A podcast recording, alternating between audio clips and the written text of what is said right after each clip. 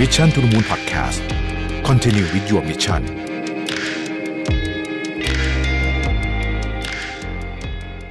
สวัสดีครับยินดีต้อนรับเข้าสู่ Mission to the Moon Podcast นะครับคุณอยู่กับประวิทย์หานอุตสาหะนะครับ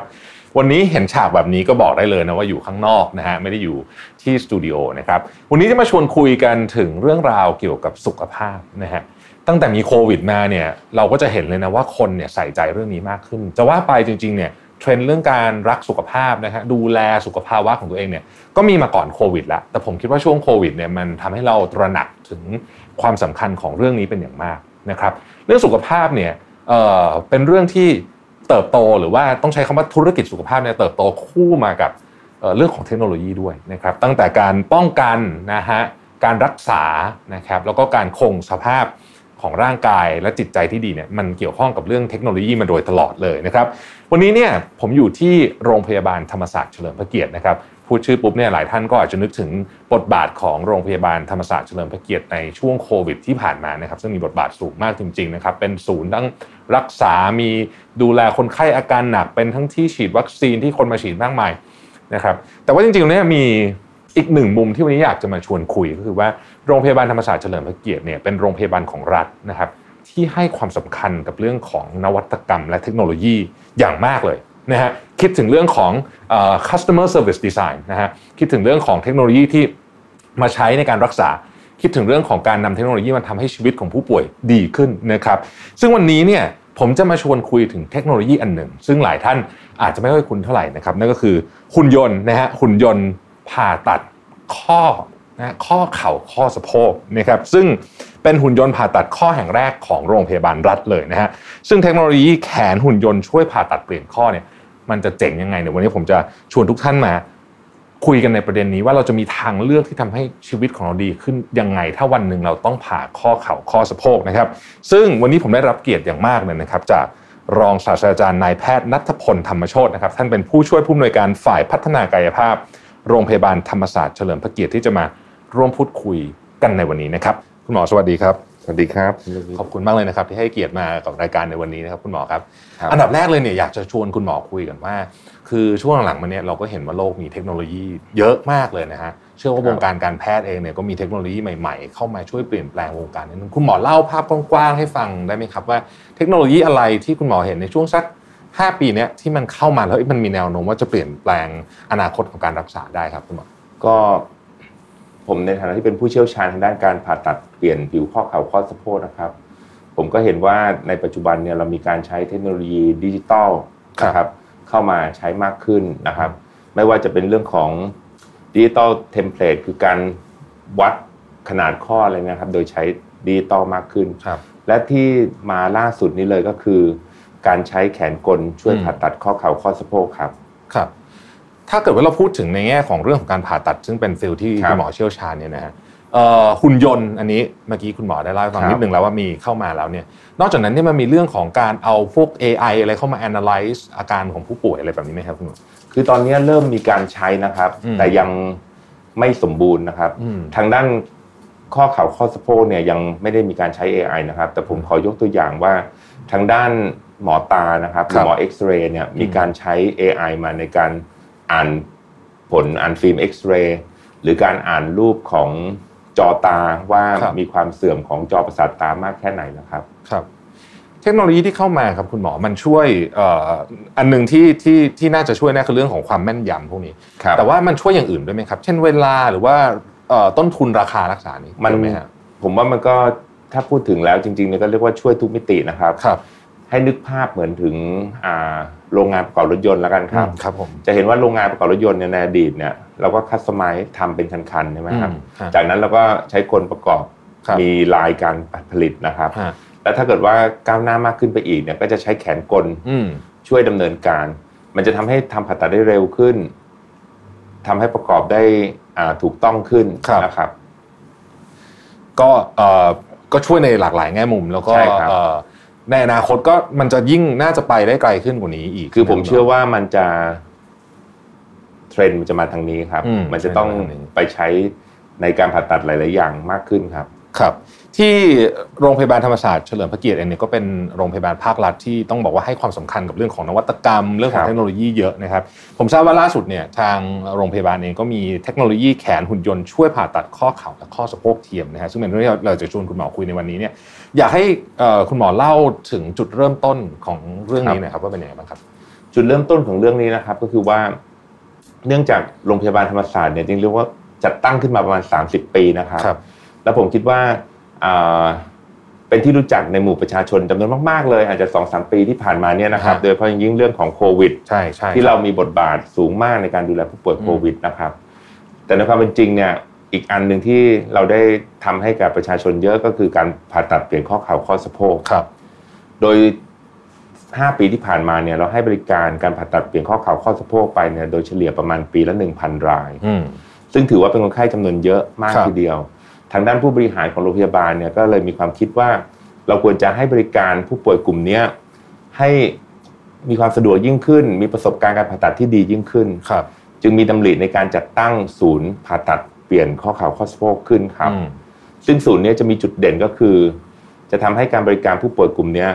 พูดง่ายๆว่า seamless มากขึ้นนะครับ คือไม่มีอุปสรรคในการ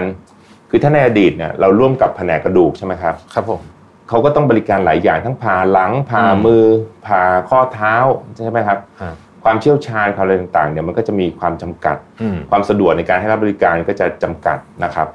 เราก็เลยจัดตั้งศูนย์นี้แยกจังหากแล้วเมื่อเราจัดตั้งศูนย์นี้ขึ้นมาแล้วเนี่ยเราก็คิดว่า เราจะทำยังไงให้ผู้ป่วยมีประสบการณ์ที่ดีขึ้น อืม ที่ธรรมศาสตร์เนี่ยที่มีชื่อเสียงแล้วก็ให้บริการผ่าตัดเปลี่ยนข้อเข่าข้อสะโพกแก่คนไข้จำนวนมากเนี่ย ครับ เพราะว่าเราเน้นนวัตกรรมการวิจัย ครับ เรื่องของการระงับความเจ็บปวด อืม การผ่าตัดเพียงข้อเข่าเนี่ยในอดีต เคยเป็นการผ่าตัดที่เรียกว่าเจ็บปวดที่สุดอันดับหนึ่งของ อืม การผ่าตัดกระดูกเลยครับ ครับ แต่ว่าในช่วง 10 ปีหลังเนี่ยเราวิเคราะห์วิจัยให้ยาระงับความเจ็บปวดในทุกระยะ ตั้งแต่ก่อนผ่าระหว่างผ่าหลังผ่านะครับ จนล่าสุดเนี่ยเราเพิ่งตีพิมพ์ในวารสารระดับนานาชาติเลยนะครับว่า เราหาวิธีในการระงับความเจ็บปวดเนี่ยหลังจากผู้ป่วยกลับไปบ้านแล้ว อืม ใน 6 สัปดาห์แรก เพราะว่าไม่งั้นเนี่ยบางทีหลาย ๆ ครั้งในยเวลาอยู่โรงพยาบาลนะครับสามสี่วันคนไข้แฮปปี้มากเลย อืม แต่พอกลับไปบ้าน เป็นหนังคนละม้วนเลย คนไข้ อ่า ทุกข์ทรมานมาก ครับ ดังนั้นเนี่ยอ่าการระงับความเจ็บปวดเนี่ยก็เลยต้องหาวิธีการจะทำยังไงให้ มันสบายไปตลอด 5-6 สัปดาห์แรก ที่ ครับ คนไข้อาจจะประสบความเจ็บปวดได้ครับ นอกจากเทคโนโลยีเรื่องความเจ็บปวดแล้วเนี่ยทางโรงพยาบาลก็มองหาอะไรที่จะช่วยให้มีประสิทธิภาพ และสามารถพัฒนาคุณภาพการผ่าตัดขึ้นไปได้อีก ครับ เราพบว่าในปัจจุบันเนี่ยมีแขนหุ่นยนต์ครับ ครับ แขนหุ่นยนต์ช่วยผ่าตัด ซึ่งในอดีตเนี่ยคุณหมอจะต้องใช้ประสบการณ์และใช้ความสามารถในการเขาเรียกว่าผ่าตัดนะครับ ในการถืออ่าเขาเรียกว่าเลื่อยตัดกระดูกนะครับ ครับ แล้วก็วางตำแหน่งข้อให้ถูกต้อง ซึ่งตาและมือคุณหมอเนี่ยมันก็ทุกคนนะมันก็มีเออร์เลอร์ได้บ้างใช่ไหมครับ ใช่ครับ อาจจะเอียงไป1นถึงสองศาอาจจะเขาเรียกว่าเลื่อนออกจากที่ตำแหน่งที่เราคาดหมายอะสัก ครับ สองถึงสามมิลนี่เป็นไปได้ อืม เราพบว่ามีเทคโนโลยีแขนหุ่นยนต์เนี่ยซึ่งใช้ภาพ CT สแกนของ ครับ กระดูกต้นขาและกระดูกปลายขานะครับ และบริเวณเขา่า อืม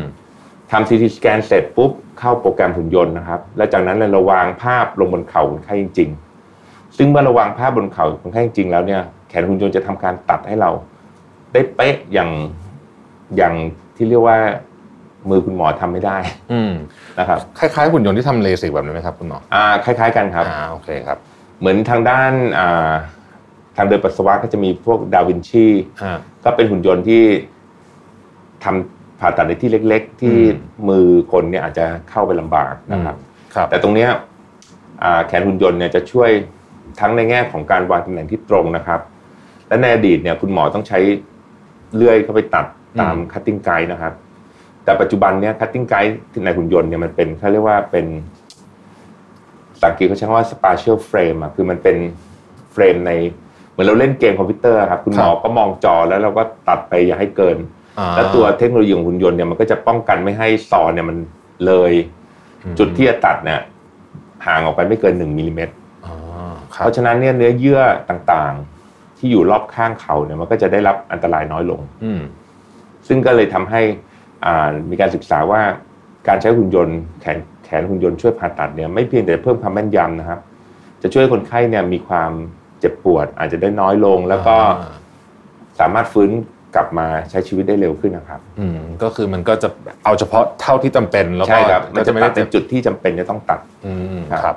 คุณหมอครับโรคเอ่อข้อเข่าเสื่อมข้อสะโพกเสื่อมเนี่ย ครับ ขออนุญาตย้อนกลับไปที่ตัวตัวโรคนิดนึงนะครับเริ่มเริ่มต้นมันมาจากอะไรแล้วใครมีความเสี่ยงบ้างครับ โรคข้อเข่าเสื่อม ข้อสะโพกเสื่อมนะครับ ขอแยกเป็นสองโรคนะครับ ครับ โรคข้อเข่าเสื่อมเนี่ยเป็นโรคที่พบบ่อยบ่อยทีเดียวนะครับ ผมว่าเอาผู้สูงอายุสักสิบคนมาเรียงกันเนี่ยสักหกคนนะจะเป็นโรคข้อ โอ้ เข่าเสื่อม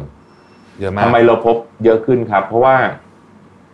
เรามีชีวิตยืนยาวขึ้น อืม ในอดีตเนี่ย ถ้าสมมติอายุเฉลี่ยเราอยู่สักห้าสิบปีเนี่ยคนเป็นข้อเข่าเสื่อมจะไม่เยอะ ครับ แต่ปัจจุบันเนี่ยอายุเฉลี่ยเราถึงเจ็ดสิบแปดปีเนี่ย ครับ คนก็เป็นข้อเข่าเสื่อมกันเยอะ อืม แล้วเรามีเศรษฐกิจเศรษฐฐานะที่ดีขึ้น อืม มีอาหารการกินที่ดีขึ้นดัชนีมวลกายก็เยอะขึ้น อ่า พูดง่ายๆตัวอ้วนขึ้นนั่นเอง ครับ นะครับ น้ำหนักมันก็ลงที่เข่าเยอะ อ่า ดังนั้นข้อเข่าเสื่อมมันก็เลยพบได้มากขึ้นครับ อ๋อ ส่วน ครับ ข้อสะโพกเสื่อม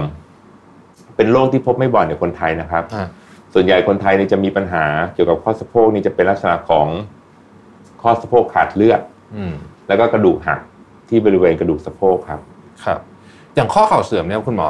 แน่นอนแหละถ้าเป็นเราก็ต้องรักษาแต่ว่าก่อนที่จะเป็นเนี่ยเราแนวทางการป้องกันเป็นยังไงครับ การป้องกันนะครับผมคิดว่าเราต้องใช้ข้อเข่าอย่างพอเหมาะพอควร อืม ผมคิดว่าอย่างอาทิเช่นนะครับ นักกีฬาที่ใช้เยอะๆเช่น อ่านั นักกีฬาบอลที่ดัง ๆ หรือนักกีฬาวิ่งมาราธอนพวกนี้เขาก็ข้อเข่าเสื่อมเยอะเหมือนกันนะครับ อืม เพราะว่าเขาใช้เยอะเขาใช้ค่อนข้างโอเวอร์โหลด แต่การที่จะใช้เหมาะสมก็คือ ผมคิดว่าควรจะวิ่ง เช่นวิ่งจ็อกกิ้งก็สัก5ถึง10กิโลต่อวัน ครับ แล้วเราควรจะทำให้ร่างกายของเราเนี่ยมีเข่าที่แข็งแรง อืม ก็คือมีการเดินการวิ่งอยู่เสมอกล้ามเนื้อรอบเข่ามีความแข็งแรง ก็จะทำให้เข่าเรามีสุขภาพเข่าที่ดีขึ้น อืม รวมถึงต้องรักษาน้ำหนักตัวให้เหมาะสมด้วยครับ อืมครับอ๋อแน่นอนว่าเอ่อเรื่องพวกนี้เนี่ยจริงๆก็เป็นการดูแลป้องกันก่อน แต่ว่าถ้าเกิดว่าเป็นแล้วคุณหมอค ครั รับบ แนวทางการรักษาเป็นยังไงบ้าง ครับ แล้วความรุนแรงของอาการนี่มันเป็นยังไงบ้างครับคุณหมอ ก็เป็นแล้วนะครับอ่าพอท่านอายุมากขึ้นเนี่ยก็จะเริ่มมีอาการเจ็บเข่า อืม ถ้าเป็นน้อยๆเนี่ยก็จะอาจจะเจ็บเวลาไปเดิน มาเย็นๆไปเดินมาสักห้ากิโลสิบกิโลรู้สึกเอ๊ะตึงเจ็บบริเวณเข่า ถ้าเป็นเยอะขึ้นเนี่ยท่านจะเจ็บเวลาเดิน เริ่มเดินก็เจ็บเลย อ่า นะครับหรือถ้าเป็นเยอะที่สุดเนี่ยก็คือนอนอยู่เฉยๆก็จะมีอาการปวดเข่า อืม วิธีการรักษาก็คือถ้ายังเป็นน้อยอยู่นะครับ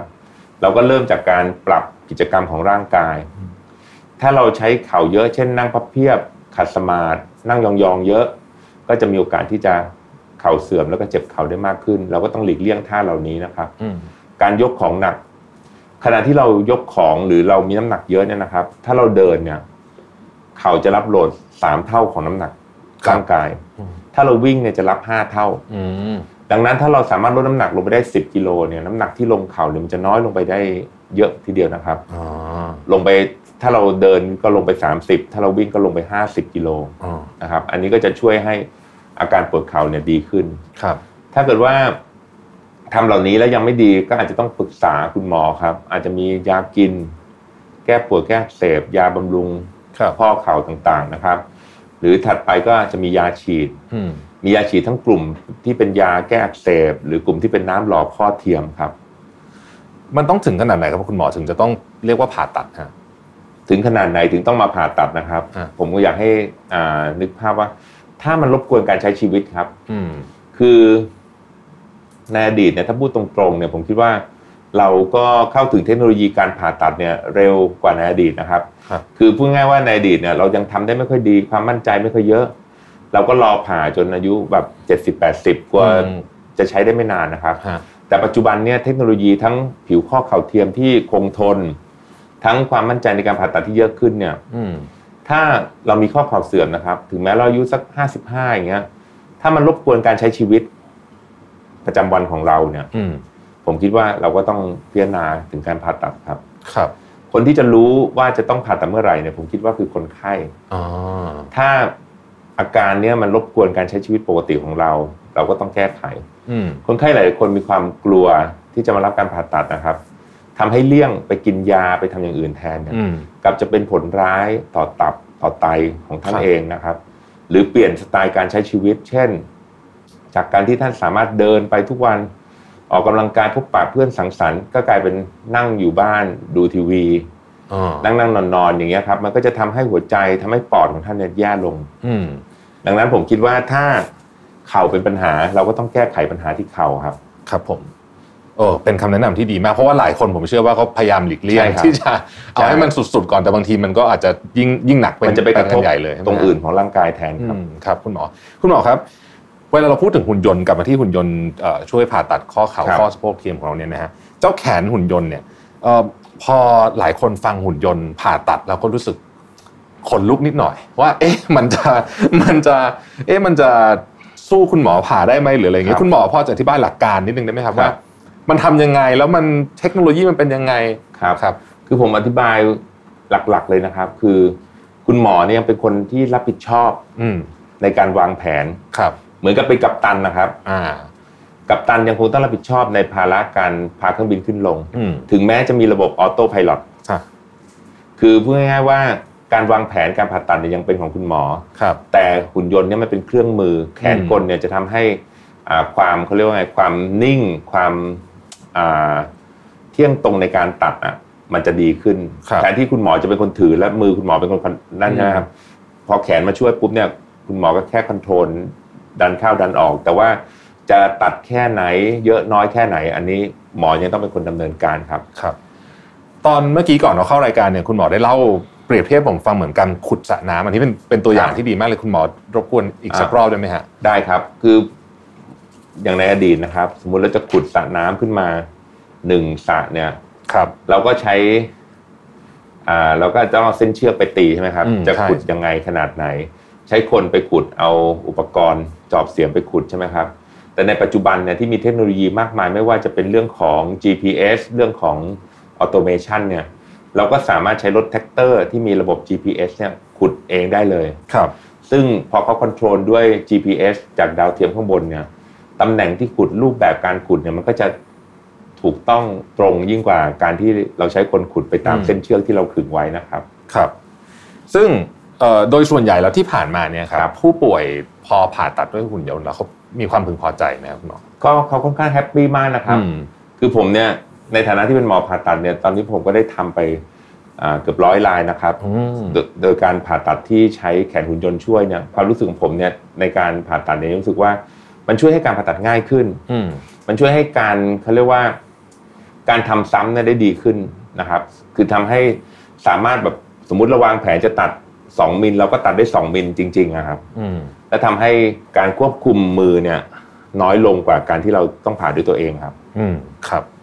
คุณหมอครับหากญาติผู้ป่วยที่สนใจหรือตัวผู้ป่วยเองเนี่ยที่สนใจเนี่ยอยากจะเข้ามาใช้บริการนี้เนี่ยมีขั้นตอนยังไงบ้างครับ ก็จริงๆก็สามารถติดต่อมาที่โรงพยาบาลธรรมศาสตร์เฉลิมพระเกียรติได้เลยนะครับ ครับ แล้วก็แจ้งทางคุณหมอที่ผ่าตัดนะครับ ว่าต้องการจะผ่าตัดโดยใช้แขนหุ่นยนต์ช่วยผ่าตัด อืม ซึ่งที่โรงพยาบาลธรรมศาสตร์เฉลิมพระเกียรติเนี่ยก็ถือว่าเป็นที่ที่เขาเรียกว่า เรานำเทคโนโลยีมาเพื่อเพิ่มการเข้าถึงเทคโนโลยีใหม่ ๆ ให้แก่ประชาชนนะครับ ดังนั้ ครับนเนี่ยค่าใช้จ่ายในการผ่าตัดของที่โรงพยาบาลธรรมศาสตร์เฉลิมพระเกียรติก็จะเรียกว่าค่อนข้างย่อมเยาอยู่แล้วนะครับคือเป็นโรงพยาบาลรัฐบาลครับ อืมครับผมอ๋อติดต่อมาได้เลยนะครับแล้วอย่างที่คุณหมอบอกว่า อย่ารอให้แบบมันหนักหนาสาหัสเดี๋ยว ใช่ จะ ครับ เดี๋ยวจะไปกระทบเรื่องอื่นด้วยนะครับชวนคุณหมอคุยเรื่องเกี่ยวกับโรงพยาบาลสักนิดหนึ่งครับโรงพยาบาลธรรมศาสตร์เฉลิมพระเกียรติเป็นโรงพยาบาลขนาดใหญ่เพราะฉะนั้นก็เชื่อว่าน่าจะเป็นโรงพยาบาลที่เห็นถึงเทคโนโลยีที่เข้ามาใหม่ในวงการแพทย์ต่างๆ แล้วก็เห็นถึงอาจจะเป็นลักษณะหรือว่าพฤติกรรมของผู้ป่วยที่น่าจะต้องเปลี่ยนไปตามยุค ครั ตาม บ สมัย สมัยด้วยเนี่ยนะฮะแล้วก็ความต้องการของผู้ป่วยต่างๆนานาเนี่ยทางโรงพยาบาลเนี่ยมีแผนการในอนาคตที่จะเตรียมรับมือกับความเปลี่ยนแปลงพวกนี้ยังไงบ้างครับคุณ ครับทางโรงพยาบาลเนี่ยมุ่งเน้นการใช้เทคโนโลยีนะครับ ครั มา บ ช่วยพัฒนาประสบการณ์ของผู้ป่วยเนี่ยให้ดีขึ้นเวลามารับบริการที่โรงพยาบาลครับโรงพยาบาลเนี่ยมีบริการตั้งแต่แบบพูดง่ายๆว่าเรามีคลินิกนะครับเป็นคลินิกธรรมดาในเวลาราชการนะครับ ฮะ เป็นคลินิกพิเศษนอกเวลาราชการสำหรับคนที่ต้องการความสะดวกมากขึ้น ในการที่อ่าจะมานอกเวลาเย็นๆหรือว่าเสาร์อาทิตย์ได้นะครับ เรามีคลินิกใหม่ที่เรียกว่าธรรมศาสตร์พรีเมียมคลินิกนะครับ อืม ซึ่งเป็นคลินิกที่ให้บริการแบบเขาเรียกว่า one stop service คือโดยทั่วไปถ้าเราไปที่โรงพยาบาลนะครับ ครับ เราก็จะต้อง ต่อคิวตั้งแต่เปิดบัตรใช่ไหมครับ อืมใช่ครับ จากนั้นก็พบแพทย์ อืม ต่อคิวเวลา รับใบนัด ต่อคิวเวลา รับยา ครับ ก็ผมว่าโดยเฉลี่ยทุกโรงพยาบาลก็ไม่ต่ำกว่า 5 คิวนะครับ อืมใช่ใช่ แต่ที่ธรรมศาสตร์พรีเมียมคลินิกเนี่ยท่านจะปลอดจากการต่อคิวครับ อืม คือเราจะเอาทุกอย่างเนี่ยมันรวมกันอยู่ที่พรีเมียมคลินิกซึ่งอันนี้จะเป็นการนัดหมายเท่านั้นนะครับอเมื่อคนไข้จะมาปุ๊บเราก็จะรู้ว่าอ่ะวันนี้มีคนไข้มากี่ท่าน อืม แล้วเมื่อมาถึงปุ๊บจะมีการเจาะเลือดแล้วก็มาเจาะที่พรีเมียมคลินิกเลย อืม พาไปเอ็กซเรย์ให้เรียบร้อยพบคุณหมอ จ่ายยายาก็เอามาให้ที่นี่เลย แล้วเมื่อท่านรับบริการเรียบร้อยแล้วก็ชำระเงินที่นี่แล้วก็กลับบ้านได้ครับ ครับโอ้เป็น รวมถึงเรายังมีที่จอดรถให้ด้วยนะครับ เรื่องสำคัญมันก็มากเลยเหมือนกันนะค ใช่ครั รับ บ คุณหมอครับในช่วง 2 ปีที่ผ่านมาเนี่ยโรงพยาบาลธรรมศาสตร์เฉลิมพระเกียรติเนี่ยก็อย่างที่คุณหมอว่าก็คือ ผมเชื่อว่าคนไทยได้ยินชื่อกัน ครับ ทั่วหน้านะฮะจากเรื่องของโควิดนะฮะแล้วก็แล้วก็การบทบาทของโรงพยาบาลธรรมศาสตร์เฉลิมพระเกียรติในในช่วงโควิด ซึ่งตอนนี้เราก็ยังระบาดกันอยู่เนี่ยนะฮะ ครับ อยากให้คุณหมอเล่าให้ฟังหน่อยนะครับว่าเอิ่มเหตุการณ์เป็นยังไงบ้างช่วงไหนที่มันมีความหนักหนาสาหัสยังไงบ้างครับ ก็เราก็ประสบปัญหาเรื่องของการระบาดของโควิดเนี่ยมาสามระลอกแล้วใช่ไหมครับ ตั้งแต่ระลอกที่หนึ่งที่ทุกคนก็ทำได้ดีนะครับ อืม มันก็ไม่กระจายไปเยอะสองสามนี่ก็สามนี่อยู่จะหนักสุดนะช่วงที่เรา ใช่ รอ ใช่ วัคซีนประมาณปลายปีที่แล้ว ครับ ทางโรงพยาบาลเนี่ยก็ได้ให้ความร่วมมืออย่างเต็มที่นะครับ แล้วก็อ่ามีการพัฒนาคือทางด้านการดูแลผู้ป่วยที่ติดเชื้อทางเดินหายใจนะครับ เรามีการทำเขาเรียกว่าทำห้อง ICU สำหรับผู้ป่วยโควิดเนี่ยถึงประมาณเกือบ50 ห้อง อืม ที่โรงพยาบาลนะครับ เราทำตั้งแต่เวฟแรกเลย อ่าครับ แล้วก็ได้มาใช้อย่างเต็มที่ตอนเวฟสาม อืม ที่คนไข้เข้าเต็มหมดเลยนะครับ ครับ และไม่เพียงแต่ทางด้านการดูแลผู้ป่วยหนักเท่านั้นเนี่ยเราก็ยังดูแลคนไข้ ไม่ว่าจะเป็นเรื่องของการอ่าฉีดวัคซีน เรามีศูนย์ฉีดวัคซีนที่ธรรมศาสตร์มีโรงพยาบาลสนาม ครับ แล้วก็มีอ่าเรื่องของโฮมไอโซเลชัน อืม นะครับก็พูดง่ายๆว่าเรียกว่าเราก็ทำทุกบทบาทที่เราจะสามารถทำได้นะค ครั รับบ เกี่ยวกับเรื่องโควิด และผมคิดว่าในตอนเนี้ยที่เริ่มมีเรื่องของโอไมครอนก็ค่อนข้างจะรับมือได้ค่อนข้างดีนะครับ ในเวฟนี้เพราะว่าถึงแม้จะมีคนป่วยจำนวนมากเนี่ยการให้วัคซีนที่เพียงพอก็น่าจะทำให้เราสามารถก้าวผ่านอ่าการระบาดของโอไมครอนไปได้ครับ ครับ เป็น เป็นสองปีกว่าๆที่ที่เหนื่อยไหมครับคุณหมอสำหรับ เหนื่อย โค ครั วิด บ เพราะว่าเข้าใจว่าแพทย์ทุกคนน่าจะต้องมีงาน เพิ่ เพิ่ ม ม ผมคิดว่าอ่าหมอและพยาบาลนี่ก็ อืม ค่อนข้างเหนื่อยมากกับเรื่องของโควิดนะครับ เพราะว่าอย่างที่ในปัจจุบันตอนเนี้ยโรงพยาบาลเนี่ยจริง ๆ ไม่ได้มีแต่ภาระเรื่องโควิด ใช่ คนไข้ปกติเราก็ให้บริการแน่นอยู่แล้วนะครับ อืม พอมีโควิดมาเพิ่มเนี่ยมันก็เป็นภาระที่มากขึ้น เจ้าหน้าที่ต้องทำงานหนักมากขึ้น ครับ แต่ว่าช่วงก่อนที่โควิดจะระบาดเนี่ยเราก็ได้ทำโครงการหนึ่งนะครับ คือการผ่าเข่ากุศลให้กับผู้ยากไร้ อืม สองร้อยเข่า ครับ ซึ่งได้ทำไปช่วงในเดือนธันวาคมถึงเดือนกุมภาพันธ์ที่ผ่านมา เรียบร้อยไปแล้วครับ โอ้ ดีมาก ซึ่งก็เป็น ช่วง ช่วงจังหวะที่โควิดเบาบางไปพอดี โอ้โหจังหวะพอดีเลยนะฮะ ใช่ครับจังหวัดจังหวะพอดีเลย ซึ่งก็เราก็ได้ช่วยคนไข้นะครับ ที่เขาเข้าไม่ถึงการผ่าตัด อืม มารับการผ่าตัดเปลี่ยนผิวข้อเข่า ก็ทำให้เขากลับไปใช้ชีวิตได้ดียิ่งขึ้นนะครับ ครับ พูดถึงกลับไปใช้ชีวิตได้ดีขึ้น ผมสนใจเรื่องนี้มากเลยครับว่า ค ครับ นที่พอเป็นข้อเข่าอักเสบซึ่งเป็นอันอย่าง ครั ที่ บ คุณหมอว่าคนไทยเป็นค่อนข้างเยอะเนี่ย พอผ่าตัดเสร็จแล้วเนี่ยครับชีวิตเขาเปลี่ยนไปยังไงไหมครับคุณหมอคุณหมอเล่าให้ฟังเป็นเอาเป็นเป็นเพื่อให้เห็นภาพหนึ่งได้ไหมฮะ ที่ผมฟังคนไข้พูดมานะครับ ครับ เขาก็จะบอกว่าชีวิตเนี่ยเปลี่ยนไปเหมือนอามีความโล่งมีความเหมือนได้ชีวิตใหม่มากขึ้น เพราะว่าเขาบอกว่าก่อนพาเขาเนี่ยยกตัวอย่างว่าสมมติเขาไปช้อปปิ้งนะครับ ฮะ เขาจะจอดรถตรงไหนเนี่ยเขายังต้องคิด อืม เลยว่าถ้าจอดไกลไปเนี่ยมันจะเดินลำบาก อ๋อ แต่พอหลังผ่าเขาจนเขาหายแล้วเนี่ยเขาสามารถเดินได้ห้ากิโล ไม่ต้องหยุดไม่ต้องกังวลเรื่องปวดอีกเลยอะครับ อืมก็ก็ก็เรียกว่าได้ได้ชีวิตใหม่จริงๆ ใช่ครับ นะ หรือถ้าเปรียบเทียบง่ายๆเนี่ยผมยกตัวอย่างว่ามันจะคล้าย ๆกับเราฟันผุอะครับ อืม ตอนที่เราฟันผุอยู่นะครับ ถ้าเรายังไม่ไปอุดฟันอะเราก็อาจจะต้องกินอาหารหลบตรงนั้นหลบตรงนี้ แต่มันก็อาจจะเจ็บจะเสียวขึ้นมาได้ ถ้าเราไปเคี้ยวตรงจุดที่ฟันผุ แต่ถ้าเราทำการอุดฟันข้อบฟันเรียบร้อยแล้วเนี่ย เราก็ลืมเรื่องฟันผุของเราไปเลยใช่ไหมครับ ใช่ครับ จริงครับ มันเป็นคล้ายๆอย่างนั้นเลยครับ มันเป็นคล้ายๆอย่างนั้นเลย โอ้โอเค เห็นภาพมากนะครับ คุณหมอครับสุดท้ายนี้อยากให้คุณหมอช่วยปิดท้ายให้นิดนึงว่าสำหรับคนไข้ที่ลังเลอยู่ ครับ ตอนนี้ครับว่าอืมจะยังไงดีจะมาผ่าหรือว่าจะจะกินยาต่อไปดีอะไรอย่างนี้เนี่ย ครับ อยากให้คุณหมอย้ำให้ฝ่ายสักครั้งหนึงว่า การผ่าเนี่ยมันมันมันช่วยยังไง หรือว่าการรักษาเรื่องนี้มัน ครับ ควรจะต้องเอ่อทำยังไงครับ ก็ผมจะขออนุญาตแนะนำนะครับ คือผมคิดว่าถ้าท่านมีปัญหาเรื่องของการเจ็บข้อเข่านะครับ อยากจะให้ปรึกษาแพทย์ใกล้บ้านหรือจะมาปรึกษาที่โรงพยาบาลธรรมศาสตร์เฉลิมพระเกียรติก็ได้นะครับ ครับ ว่าข้อเข่าที่เราเป็นนะมันเป็นอะไรเป็นถึงขั้นไหนแล้วแล้วควรจะทำยังไงนะครับ และผมเชื่อว่าโดยเฉพาะอย่างยิ่งที่โรงพยาบาลธรรมศาสตร์เนี่ยเรามีความมุ่งมั่นที่จะช่วยให้ผู้ป่วยเนี่ยหายจากปัญหา เจ็บข้อเข่าโรคข้อเข่าเสื่อมนะครับ โดยมีประสบการณ์การรักษาเนี่ยที่ดี ดังนั้นเนี่ยก็คิดว่าท่านก็ไม่ต้องกังวลและไม่ต้องกลัวเรื่องของการผ่าตัดเปลี่ยนผิวข้อเข่า ซึ่งการแก้ไขที่ข้อเข่าเนี่ยเป็นการแก้ไขที่ตรงจุด ดีกว่าที่ท่านจะรอให้เวลาผ่านไปนะครับ แล้วก็มีผลเสียต่ออวัยวะอื่นของร่างกายครับ ครับผมโอ้วันนี้ต้องกราบขอบพระคุณคุณหมอมากเลยนะครับ ขอบคุณครับ ที่ให้ความรู้ ขอบคุณครับ ขอบพระคุณครับ เป็นไงบ้างครับ วันนี้เราได้เรียนรู้นะครับ เกี่ยวกับโรคข้อเข่าเสื่อม ข้อสะโพกเสื่อมนะฮะซึ่งเป็นโรคที่ก็